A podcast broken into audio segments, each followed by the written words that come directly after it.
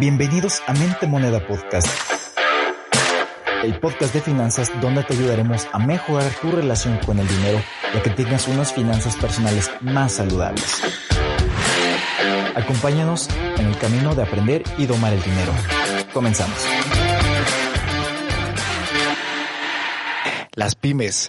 Las pymes y los negocios en México no sobreviven más de dos o cinco años en promedio.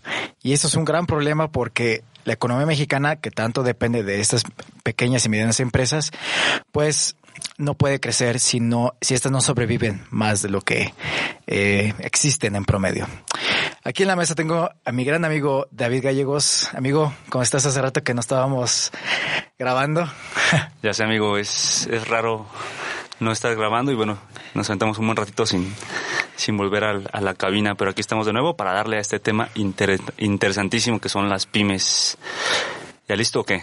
Todo perfecto, amigo, todo listo. Y vamos a darle. ¿Por qué escogimos este tema? A ver, tú platícame. Para darle como ese spoiler alerta a la, a la audiencia. Ok, porque se vienen grandes cosas. Año nuevo, mente, moneda nuevo. En este año queremos iniciar a ayudar a todos aquellos pequeños emprendedores, aquellas personas que ya llevan su negocio andando algunos años, pero que sienten que algo les falta o a lo mejor no saben que les falta y gracias a, estos episodios que vamos a estar grabando se pueden dar cuenta que aún pueden mejorar su, su emprendimiento.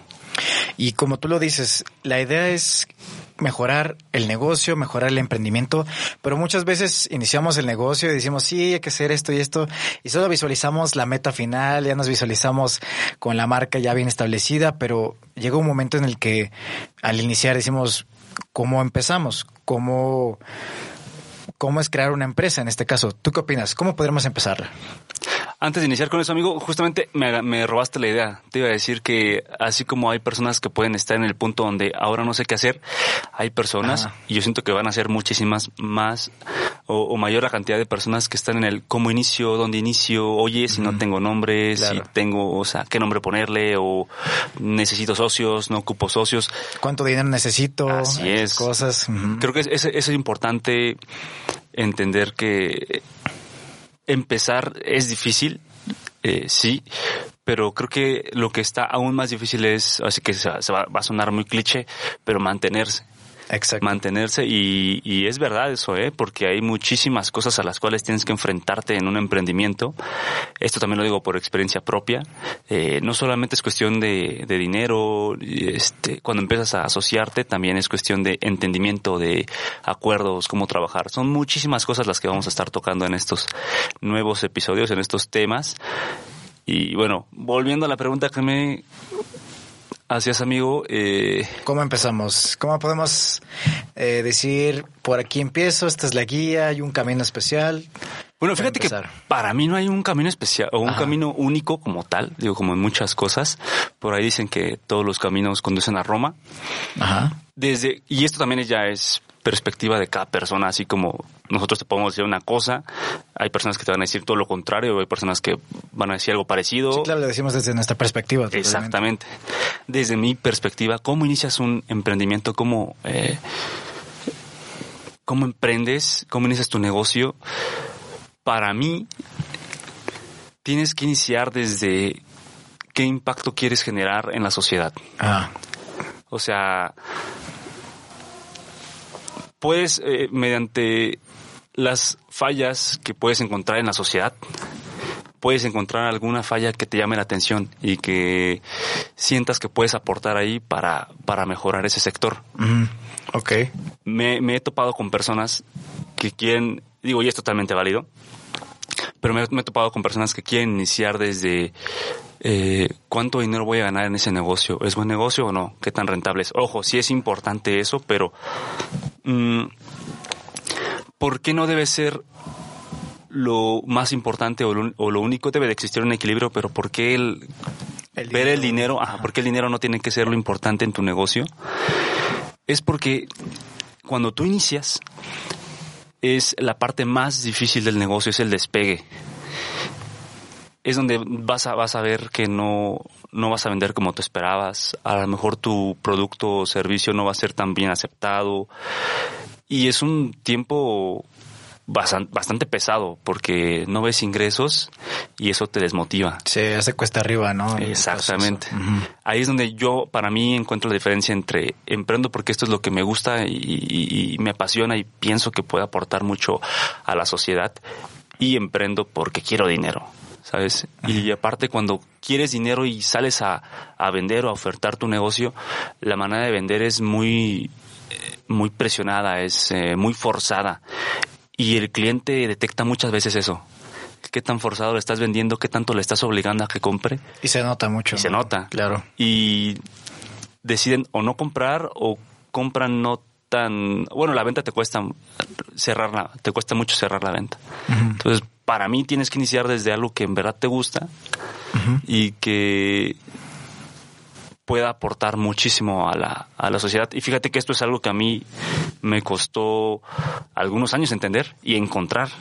Digo, eso no quiere decir que todo el mundo tiene que tardarse tanto o, le tenga que costar tanto. Hay gente que a lo mejor rápido entendió y, ah, sí. Esto es lo que me gusta hacer y, desde aquí es donde puedo aportarle a, la sociedad. A ver, amigo, tú cuéntame. Pues yo pienso que coincido contigo con la parte de poder impactar y sobre todo que te apasiona el negocio. Muchas veces decimos, ah, sí voy a meterme a este negocio porque promete buenas ganancias, buenos rendimientos, pero la verdad, a la primera semana, a la segunda semana, te va a aburrir porque no es tu pasión o por lo menos no te gusta, no te ves haciendo eso en un futuro. Por eso siempre yo recomendaría que cuando tú empieces un negocio sea con algo con lo que tú te identificas o con algún problema que tú estés resolviendo. Por ejemplo, nosotros como mente moneda, la parte de nosotros mejorar nuestras finanzas personales, alcanzar la libertad financiera, surge, eh, bueno, a partir de esa problemática, ese reto, surge la, la manera de, pues de comunicarlo, ¿no? Ahora expandiéndose a un podcast, eh, en Instagram, en redes sociales, para, pues comunicar cómo le estamos haciendo nosotros o qué hemos aprendido nosotros para alcanzar esa libertad financiera, ¿no? Es a partir de eso tú eres el nicho, acuérdate. Cada uno de los emprendedores es, eh, aunque se dedican a lo mismo, digamos, en el mismo mercado, somos el nicho porque eh, cada uno tiene una, un área de especialización, todos son diferentes y cada quien tiene una manera diferente de explicar o vender las cosas. Entonces. sí, totalmente. Además, eso que comentas es muy importante el saber a qué público le estás vendiendo, a qué sector del mercado al que le estás vendiendo, te va a ayudar muchísimo también para mejorar y ajustar tu servicio o producto. Claro. Digo, un gran ejemplo, ejemplos vamos a encontrar muchísimos. Eh, ahorita te puedo dar uno rapidísimo y creo que es como muy fácil de, de todos entender, ¿no? Vamos a los autos. ¿Cuántas marcas de autos no existen en el mercado? Uf, demasiados, demasiados. ¿Cambiaste un Twingo por un Ferrari o qué? este, un Casio por un Rolex. Ah, no es al revés, ¿eh? Eh, bueno, o sea, eh, creo que los carros es un gran ejemplo. ¿Por qué? Porque a fin de cuentas, pues todas esas marcas venden carros, camionetas, algo para transportarte, pero no todos van para el mismo sector del mercado. Exacto. O sea, hay carros para sector de mercado que quieren quieren viajar a gusto, cómodos y con lujos, bueno, nos vamos a marcas premium. Hay gente o sector del mercado que dice, yo no ocupo manejar no eso, yo quiero algo con que me lleve, o lo quiero más para el jale, para mi trabajo. Ah, pues no compras un auto tan, tan, tan lujoso, tan caro. Hay otros que dicen, sabes que yo lo ocupo porque yo cargo, este, animales, eh, materiales, no sé. Ah, bueno, vas, es otro tipo de, de, producto, a pesar de que es el mismo, que son autos y que es algo que te transporta, va, va siendo como ese, va siendo diferente la manera en que te vas a transportar en función a tus necesidades. Y para mí, así son la mayoría de los bienes y servicios que consumimos. Todo va en función al estilo de vida de cada persona o de cada sector del mercado. Exacto. Por eso en marketing muchas veces ustedes pueden buscar cómo calcular un mercado potencial. En este caso ustedes pueden elaborar una encuesta y ustedes determinan cierto número de respuestas de quién sí usaría su producto o servicio y a partir de ahí pues ustedes pueden ver, no, pues puedo dirigirlo a tal ciudad, a tal sector de, no sé, de, de la empresa, algo así y ver con cuántas personas pues tú puedes vender tu producto, en este caso, a partir de ese número de personas y, a partir del porcentaje de personas que hayan contestado en su encuesta, que si utilizarían su producto, pues ustedes pueden medir su mercado potencial y a partir de ahí su meta de ventas. Su meta de ventas también va determinado por el número de personas que ustedes pueden ver o calcular que les puede vender o interesar este producto. Entonces, digamos que a partir de cómo creamos un negocio, podemos también eh, determinar qué clase de negocio o a dónde queremos llevarlo. Nosotros nos interesa mucho un tema que son las pymes, las pequeñas y medianas empresas. Ya en términos de, de tamaño, se les conoce como empresas que no facturan más de 100 mil pesos ah, mensuales o que tienen un número de trabajadores menor a unos 50 personas, 100 personas, pero que son la base de la economía mexicana, porque son demasiados, de hecho son el tejido empresarial de este país. Entonces, las pymes como tal tienen un efecto positivo y negativo. Porque vamos a recordar un poco la parte de la pandemia del año 2020, cuando muchos negocios cerraron, casi el 20% de las pymes en México cerraron debido a este efecto llamado el cisne negro, que el cisne negro representa como un un efecto, un fenómeno que no se esperaba que ocurriera, pero que realmente fue catastrófico para la economía. Entonces, las pymes, pues muchas fueron golpeadas. ¿Por qué?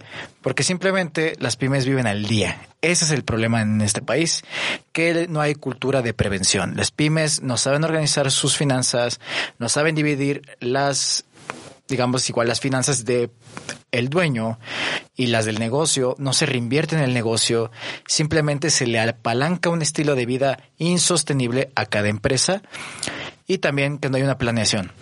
La mayoría de las pymes también, si tú estás de acuerdo amigo, están administradas por familiares. Los negocios familiares en las pymes son lo que predomina en sí, pero no existe una institu eh, ¿cómo decirlo? Perdón, institucionalización. Que es decir que a lo mejor hay un tercero que evalúa, administra también la parte del negocio, ¿no? Pero eso también mejora un poco la calidad y se eh, ¿cómo decirlo? Y también permite que no haya tanta jerarquía, no sé, llamarlo así en el negocio familiar. ¿Tú cómo lo ves, amigo? ¿Tú que has estado en el negocio familiar también? ¿Qué opinas de eso? Híjole, ¿por dónde empiezo? No, este... Desahogate, ¿no? Este, este espacio lo voy a usar. No, eh... Ah, quiero aclarar antes que eh, al... Eh, son muchas de las pymes, no queremos decir que todas ah, las que las que tienen este tipo de, de manejos que hasta cierto punto es entendible. ¿Por qué? Me voy a ir un poquito para atrás, amigo. Sí, amigo, claro. Este iniciando en por lo general o en su mayoría cómo cómo inician las pymes, cómo se crean. Pues mira, el autor Michael Egerberg nos dice que eh, hay dos formas de iniciar una pyme o cómo iniciar una, uh, una pyme.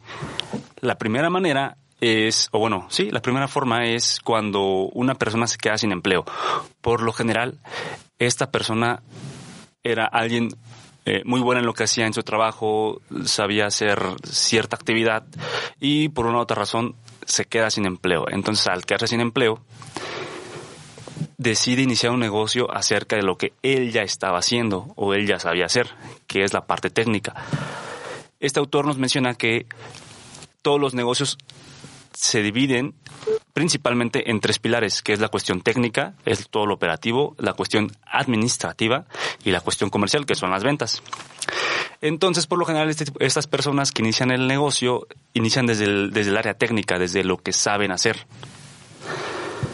y comienzan a, trabajar el negocio, emprenderlo y cuando inician en pequeño empiezan a, a malabarear, por así decirlo, o a controlar las tres áreas, lo técnico, eh, la, cuestión comercial y la cuestión administrativa. El problema, y su problema es cuando el negocio le empieza a ir bien, empiezan a crecer las ventas, empiezan a, a crecer la producción, hay más demanda, el negocio va creciendo, las, las actividades van aumentando y el dueño de negocio sigue trabajando o sigue encargándose de las tres áreas, sigue siendo el que hace todo en, en el negocio. Es ahí donde empiezan los problemas y es ahí donde comienzan estas malas prácticas que, que comentas. eh, no se administran, no hay un presupuesto, no hay un análisis de producción, que es lo que, en caso de las, de las, de los negocios que tienen producción, de los negocios que se dedican a fabricar bienes. Eh, por ejemplo, en el caso de los de servicios, no hay un, no hay un área que se dedique, o no hay un, no hay un tiempo en el que el dueño de negocio se, se siente a analizar cómo está haciendo el servicio, si está haciendo lo que, lo que él quisiera o como él quisiera, la visión. Bueno, el punto es que, ya me fui un poquito, el punto es que esa es una manera en cómo inicia el negocio. Otra manera en que inician los negocios es cuando una persona en verdad digo, fue lo que nos pasó, que supimos que lo que, lo que queríamos hacer y decidimos iniciar ahí. Es, fue por voluntad propia, por así decirlo, si quieres. Ahora, comentabas tú, las pymes familiares, por lo general, digo, el, el mismo nombre lo dice, es, admi- es una administración entre familia, Claro. pero también entra un sector donde son amigos, donde claro. cuando empiezas a, a- Socios conocidos. Así es, con amigos. Ujú. Ahí también digamos que se podría de- denominar pymes familiares, por así decirlo. Claro. El problema, híjole, es todo un tema esto de las pymes familiares. Podemos hasta reservar un episodio exclusivo para Ah, ese claro tema. que Claro. sí, sí se podría. Pero sí es, es todo un tema y bueno, yéndonos a grandes rasgos, lo que comentabas es que sí, muchas veces de la, del negocio familiar Ajá. es de donde la familia come. Oh, sí, claro. Y depende totalmente. Así negocio. es. Así es. Entonces, cuando desde que inicia el negocio, las, los dueños de, del, este, del negocio empiezan a, como bien dices, a vivir de la empresa, a anclar ese estilo de vida. Claro. Ojo, pues yo no- no, bueno, no estamos diciendo que esté mal, Sí, es no, una manera de manejo. Pero que se reinvierta en el negocio, ¿no? O sea, que apunte a subir el negocio, es lo, impor- lo importante. Sí, exactamente. O sea, que los objetivos del negocio no vayan en función al estilo de vida de la familia, sino en función a, a la visión que se le quiere dar al negocio, a dónde se quiere llevar este negocio. Es correcto.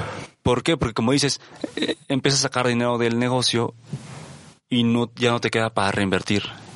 Exacto. O, o deja tú reinvertir. El día de mañana que tengas alguna Emergencia. emergencia, no tienes ni dinero para, para cubrir esa emergencia. Exacto. ¿Y qué pasa? Bueno, pues endeudarse. Y entonces ya estás pagando intereses. Todo por no tener una buena administración desde un inicio. Y ojo, o sea, si tú ya estás en el punto donde dices, ya, ya le anclé de cierta manera mi estilo de vida, a mi negocio, no te preocupes. Hay formas, hay técnicas que te pueden ayudar a poco a poco ir quitando esa, o ir desanclando tu estilo de vida al negocio. Claro, pero solo a través de una buena administración, diría yo, y una buena planeación, sobre todo también visualización a futuro. Por eso es tan importante cuando en las consultorías que damos, por cierto, si ustedes quieren una consultoría con nosotros para su empresa, eh, pueden acercarse, nos mandan un mensaje o un correo a Mente Moneda Podcast. Pero eh, lo que nosotros es, hacemos al principio es marcarles la manera de eh, cómo es, cómo planear su negocio desde incluso la teoría, llamémosle, misión, visión, valores, incluso hasta un, un, cierto resumen de, de su negocio, ¿no? Pero es muy importante porque esas son las bases para cualquier decisión más adelante. Pero muchas veces creo que nadie se detiene en esa parte y digo, esto es un fundamento de administración básico en, en una escuela de negocios, pero realmente no muchos lo hacen, ¿no? Lo hacen hasta que ya está empezado el negocio. ¿Cómo ves tú?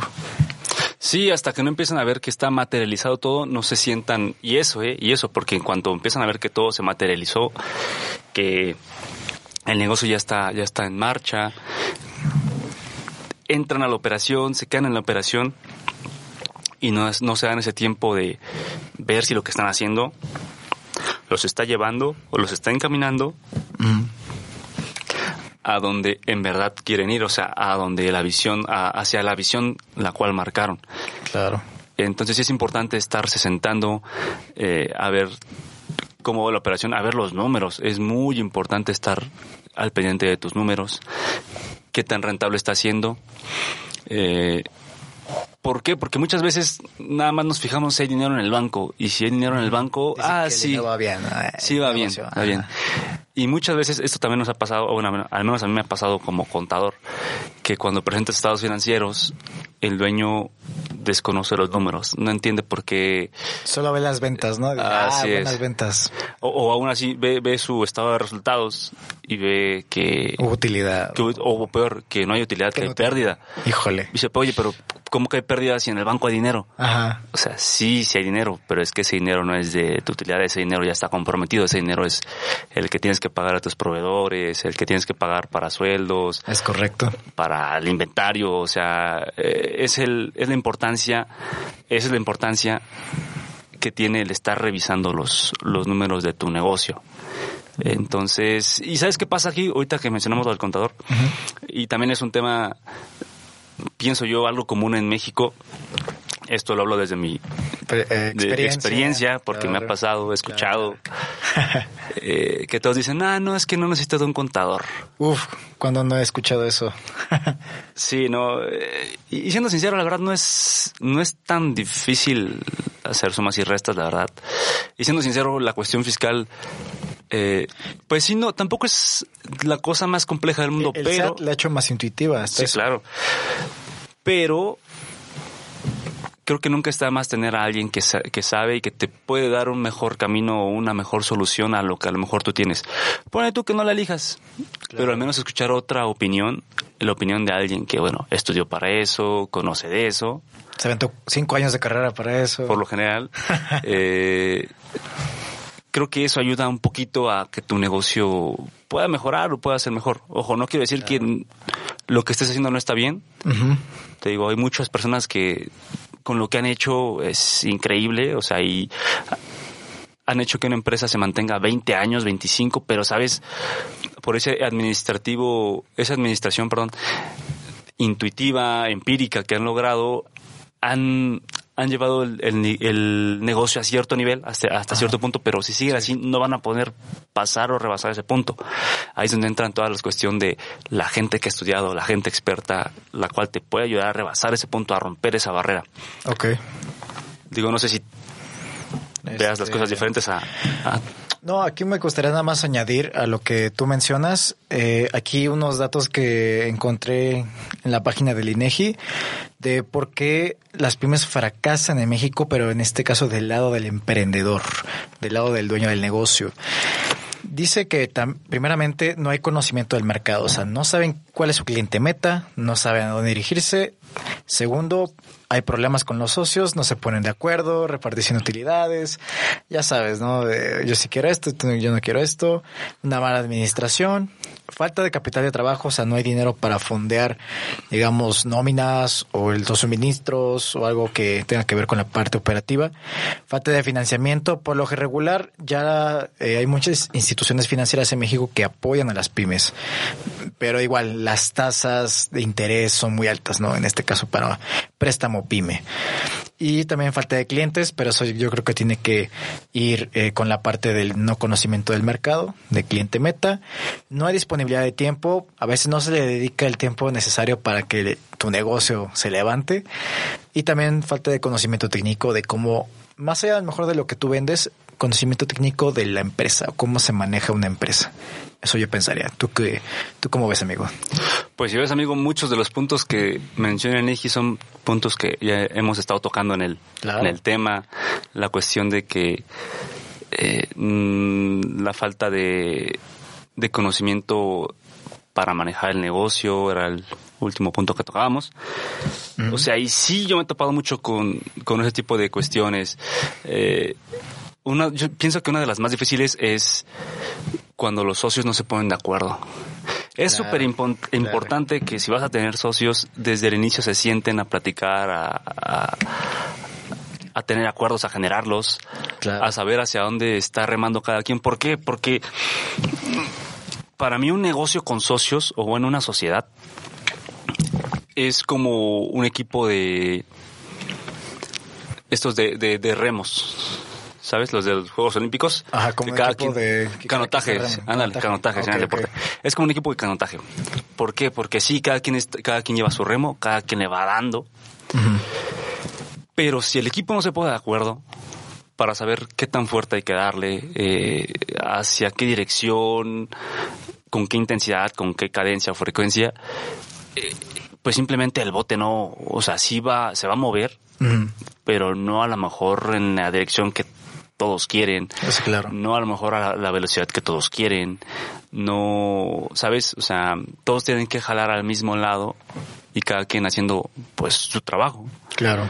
¿Por qué? Porque a lo mejor todos están haciendo algo, pero imagínate si el bote está dando vueltas en su propio eje, pues sí estás haciendo algo y, y vas a decir... pues, Pero no va a ningún lado, digamos. el bote. exactamente, pero estás haciendo algo. Entonces puedes caer en eso. Ok. Es peligrosísimo eso, porque ahí pienso que se te puede ir mucho tiempo Claro. y el tiempo pues, es uno de los recursos más Importantes. importantes. Al momento de incluso más de iniciar tu negocio y más que el dinero, el tiempo que le estás dedicando. Así es. Eh, Que si no es trabajo, no es trabajo en vano, sino simplemente trabajo acumulativo, pero ese trabajo acumulativo a dónde te va a llevar. Exacto. Tú tenías una frase, o tienes una frase, ¿no? Que te gusta mucho de Lincoln. Este, ah, sí, de Abraham Lincoln. Creo que de- aquí va perfecto con esto. eh, él mencionaba que si le dieran ocho horas para talar un árbol, él pasaría seis de esas ocho horas eh, afilando el hacha y las otras dos horas talando el árbol. En este caso, ¿qué quiere decir? Que es más, digamos, importante que tú afines todos los detalles, que pongas todas las bases o pilares de tu negocio primero y bien sólidas hasta que ya mejor puedas empezar a hacer la parte operativa. Porque si no, pues vas a estar flaqueando y vas a estar dedicando tiempo a otras actividades que no sea, por ejemplo, a las ventas y las ventas ya tuviste que verlas planeadas, etcétera, etcétera. O también puedes caer en el en la situación donde por no afilar el hacha le Ajá. estás dando de más y le estás dando más fuerte al árbol. Pero no hay resultados realmente. Te No cansas más, mucho Eh, justamente. Te puedes cansar más o el hacha se te puede romper porque no está bien afilada. Entonces ya te quedaste Claro. sin hacha para talar el árbol. Entonces hay muchas, hay muchos puntos donde Esta frase se aplica muy bien. Amigo, ¿tú qué opinas de esto? A ver, te voy a, te voy a mencionar. Dice también la INEGI que casi el 19% de las pymes consultadas para esta encuesta dijo que la estructura tributaria del país está afectando, perjudicando a lo que son las pymes. ¿Tú qué opinas de eso? O sea, digamos, estructura tributaria, para que ustedes sepan, es simplemente el pago de impuestos, lo que Claro, es sí. relación con el SAT. Mira, acá lo que veo es, de entrada siempre van a ser mayormente afectadas las, las pymes. ¿Por qué? Porque, pues así, así de sencillo, son muchísimo más las pymes que hay en, en el país que las grandes empresas. Sí. ¿Sale? Entonces estamos hablando como un 98% de aprox del PIB. Entonces, de entrada, por eso van a ser más, siempre van a ser mayormente afectadas las pymes. Claro. Pero ahora, ¿qué pasa? ¿Qué pasa con todos esos contr- contribuyentes que no que no quieren pagar impuestos conforme lo marca la ley, aquellos que compran facturas, aquellos que meten este gastos que no van, a que sabes Que no nos va a escuchar algún alguacil. del- qué pasa con todos ellos, obviamente se salen con la suya, pero quienes pagan o bueno, quién, quién, quién, quién recibe todas esas eh, repercusiones del, de no pagar o del, del pago que no están haciendo estas personas, bueno, las personas que sí tributan conforme la ley dice. Claro. A fin de cuentas, cada año Hacienda hace su presupuesto y ellos calculan o hacen un estimado de cuánto es lo que van a cobrar o cuánto Ah. van a recaudar Claro. para el siguiente año. Ellos tienen que cumplir sí o sí con su meta. Entonces, pues al ver que cada vez las personas están más eh, indispuestas a pagar, pues se van sobre los que sí pagan. Y es donde empiezan a, a lo mejor a aumentar aquí, aumentar allá, Claro. o empiezan a mandar eh, sí, invitaciones, solicitudes, demás. Andan revisando además realmente a los que sí pagan. O sea, es casi injusto, pero, pero es, es complicado, ¿no? Y lo que pasa es que para mí esto es un círculo vicioso. ¿Por Claro. qué? Porque es... SAT cobra, contribuyente dice, sí, SAT, te, te pago a mi manera, Ajá. te pago lo que yo quiero pagarte, el SAT no recauda lo que quiere recaudar, ah, pues me tengo que poner más perrillo para recaudar lo que quiero recaudar. Claro. Entonces empieza a meter más trabas, empieza a modificar la ley, empieza a ver dónde es donde el contribuyente está abusando y es donde entran las reformas. Y regula más esa área. Exactamente, hace la regulación, la emite, el contribuyente se enoja porque el SAT reguló eso y, Claro. y, este, Y se estresa el contribuyente sobre todo. pero encuentra otra manera de volver a no pagar como es y es una cadenita, es un círculo vicioso. Y otra vez el SAT investiga, ve, regula, emite y así.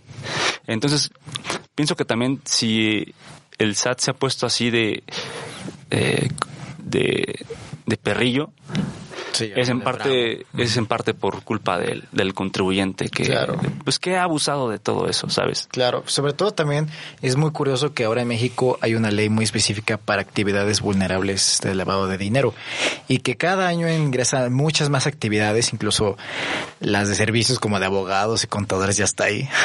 Es muy curioso, o sea, casinos, joyería, o sea, ya realmente casi cualquier actividad vinculada al lavado de dinero es un riesgo para lo que el, para el país.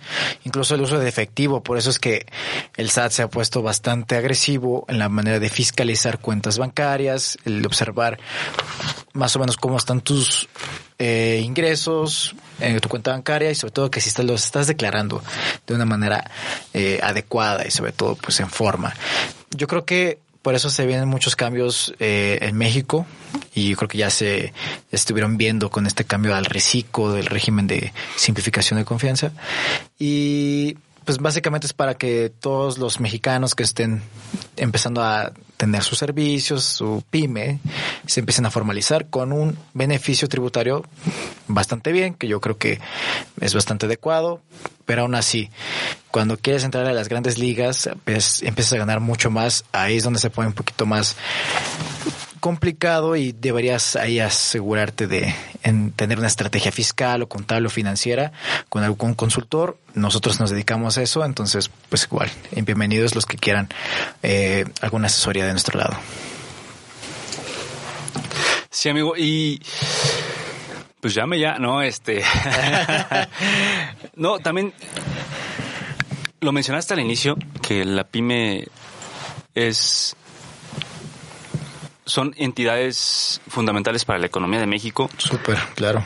Y es que son, son, son ese punto de unión entre tantas cosas, o sea, sí dan trabajo, eh, son las que más dinero aportan al Estado para el gasto público Y dan más empleo también. y también son las que de cierta manera son los pequeños engranes o aquellas aquellos negocios en los que las grandes empresas, las compañías transnacionales se apoyan para poder operar dentro del país. Claro. ¿Por qué? Porque muchas de ellas, muchas de las pymes tienden a ser proveedores de esas grandes empresas. Claro. O sea, es, es, en lo personal es, a mí me encanta ver todo esto y, y es algo que me apasiona porque como algo tan pequeño, por así decirlo, o sea, puede ser tan importante para el país. Digo, ya cuando va sumando la cantidad de pymes que hay, pues bueno, ves que el soporte es demasiado grande en, en el país Claro. pero a fin de cuentas es un soporte muy importante para todos. Es por eso que uno, uno de, de, no sé si decir mis utopías es que el día de mañana no exista la mortandad de pymes, o sea, que así... Ojalá que no. Casi, casi el dato que proporciona el INEGI es que una, el promedio de vida de las pymes está entre 7.8 años, o sea, casi los 8 años, ¿no? Promedio de vida. Y dice que, pero que el 75% de las pymes que se crean en un año no sobreviven más de los dos o tres años de operación. Entonces, es una tasa de mortalidad impresionante y que creo que eh, creo que por eso nos interesamos mucho en este tema de apoyar a las pymes. es. Pero es, es, es un dato muy perturbador, diría el Luisillo. El Luisillo, Luisillo el pillo. Pero tú qué opinas de esta mortalidad? ¿Por qué habrá demasiada? ¿Será por los mismos problemas que, que hablamos o crees que hay un factor extra? Algo que no estamos viendo. No, en, su mayoría sí son cuestiones mismo internas del mismo emprendedor, el manejo del negocio, cómo Claro. se está llevando. O sea, porque externas, es que si tú ves una te lleva a la otra. Ujú. Si, es, si te pueden decir, no es que es externa porque no hay ventas, ok, porque no hay ventas. Ya, ya, ya conoces a tu cliente, ya sabes a quién le estás vendiendo, ya sabes tu producto, a quién le puede ir mejor. Todo va interrelacionado. Entonces es como ah, ok. Ah, Ok, es que no hay ventas porque si no, el mercado es muy competido, este, el otro. Ok, desde dentro, ¿qué puedes hacer tú para ser más competitivo? ¿Cuál es tu diferenciador? ¿Cuál es el valor agregado? ¿Qué tienes tú que no tenga otras empresas? Claro. O ¿Tú sea- considerarías que el gobierno tiene, o sea, yo sé que mucho, mucho de la cultura eh, quejumbrosa o de reclamar de este país es hacia el gobierno de, es que el gobierno no hace esto y por eso mi empresa no va bien o necesitamos de gobierno. Pero tú consideras que realmente es cierto, o sea, el gobierno no, no apoya a las pymes y por eso estas fracasan o digo, ves para que platiquemos y digamos, sí, será real, Esa pregunta es compleja. ¿no? compleja porque A tu manera de ver, ¿tú crees al principio viste que es así? ¿O no? Mm, no lo sé, amigo. Es, es que fíjate que, por ejemplo, este gobierno de hoy en Ajá. día desapareció el INADEM. Eh, exacto. El INADEM era un, un este, pues un apoyo para los emprendedores. del exactamente, país, básicamente. muy, muy bueno. Y tenía programas bas- bastante buenos de financiamiento. Y sobre todo de como esta parte de incubadoras, ¿no? De negocios. Así es. Que casi ya no hay muchas, pero sí eh, se siguen teniendo algunas firmes aquí. en Exactamente. Ahorita lo que yo he visto es que algunos gobiernos estatales son los que han tomado esa batuta. Exacto. y son los que, Por su cuenta. o hasta municipales, Claro. y son los que apoyan a esos pequeños emprendedores. Entonces, a lo mejor pasó eso, ¿no? El gobierno federal fue el que desapareció el INADEM. Pero, pues, quien tomó la batuta fueron gobiernos estatales y municipales. Podría ser eso, ¿no? Claro, pero aún así es como un apoyo extra. Yo lo tomaría como un plus a un negocio, pero el quien realmente eh, 100% responsable es de su negocio es el emprendedor. Sí, pero volviendo a la pregunta que me hacías, Ajá. yo digo, bueno, pienso que no, el gobierno no, Realmente no, no es el culpable. No, ¿por qué? Porque al gobierno no le conviene que, o sea, al gobierno le, le conviene, le conviene que haya empresas, le conviene que haya Que negocios. economía, ajá. Exactamente, porque es lo que genera la economía, es lo que genera Hay el más trabajo, empleos, trabajo, es de donde cobran impuestos. prestaciones. Entonces, como que dificultar el crecimiento, no creo. No, no, no. Sería como, Más bien como que ponerte el pie tú mismo, ¿no? Sí, claro. Es el meme del ese chavo que va en la bici y se pone un palito en la rueda y solito se cae. O sea, creo que sería hacer eso. Sí, claro, pero pues está bien, o sea, el chiste es desmentir esas cosas con el sable de la verdad. Pero, pero es justamente, ¿no? Lo que queremos saber de que 100% es tu responsabilidad de tu negocio, que tú te involucres, dediques tiempo y sobre todo lo trabajes. Pero acuérdate, así como consejo principal, los números, las finanzas de tu negocio son lo que más habla de cómo está, en qué posición, en qué momento se encuentra tu negocio. Así es, o sea, las finanzas de un negocio es es como cuando te haces un análisis médico, es justamente eso. Exacto. Con las finanzas tú vas a ver el, el- Los síntomas. los síntomas que tiene tu Ajá. negocio, qué es lo que, o sea, si está saludable, qué tan saludable está, dónde puede mejorar, qué le falta. Claro, Por eso es tan importante las, las finanzas. Es el idioma de los negocios para mí, las finanzas. claro. No, totalmente de acuerdo. Y bueno, esto nos lleva a finalizar el episodio, pero sin antes eh, que mi amigo David les comparta un breve comercial. ¿Estás por comenzar un negocio y no sabes por dónde empezar? ¿Te cuesta trabajo aumentar la rentabilidad de tu negocio, aumentar ventas? ¿O tal vez quisieras implementar una mejora continua en él? Bueno, así como tú, hay muchas personas en el mercado. Para eso nosotros hemos iniciado este, estas asesorías y estos pequeños espacios donde podremos ayudarte a lograr esos objetivos que tienes para tu negocio. No dudes en contactarnos en mentemonedapodcast.gmail.com o en Instagram mentemoneda. Estamos para servirte. Sigue disfrutando de tu episodio. Bueno, espero que este episodio lo estés, lo estés disfrutando, estés aprendiendo junto con nosotros. Eh, cualquier duda, comentario que tengas al respecto del tema, está totalmente abierto el correo. Y a su vez te invitamos a que si tú eres dueño de negocio y quieres mejorar tu negocio, o a lo mejor quieres iniciar un negocio y no sabes por dónde, bueno, con toda la confianza te acerques a nosotros al correo mentemonedapodcast.gmail.com en el cual nos podrás contactar para poder apoyarte en cualquiera de tus necesidades. Y pues bueno, con esto finalizamos este episodio. Muchas gracias por escucharnos y nos escuchamos a la próxima.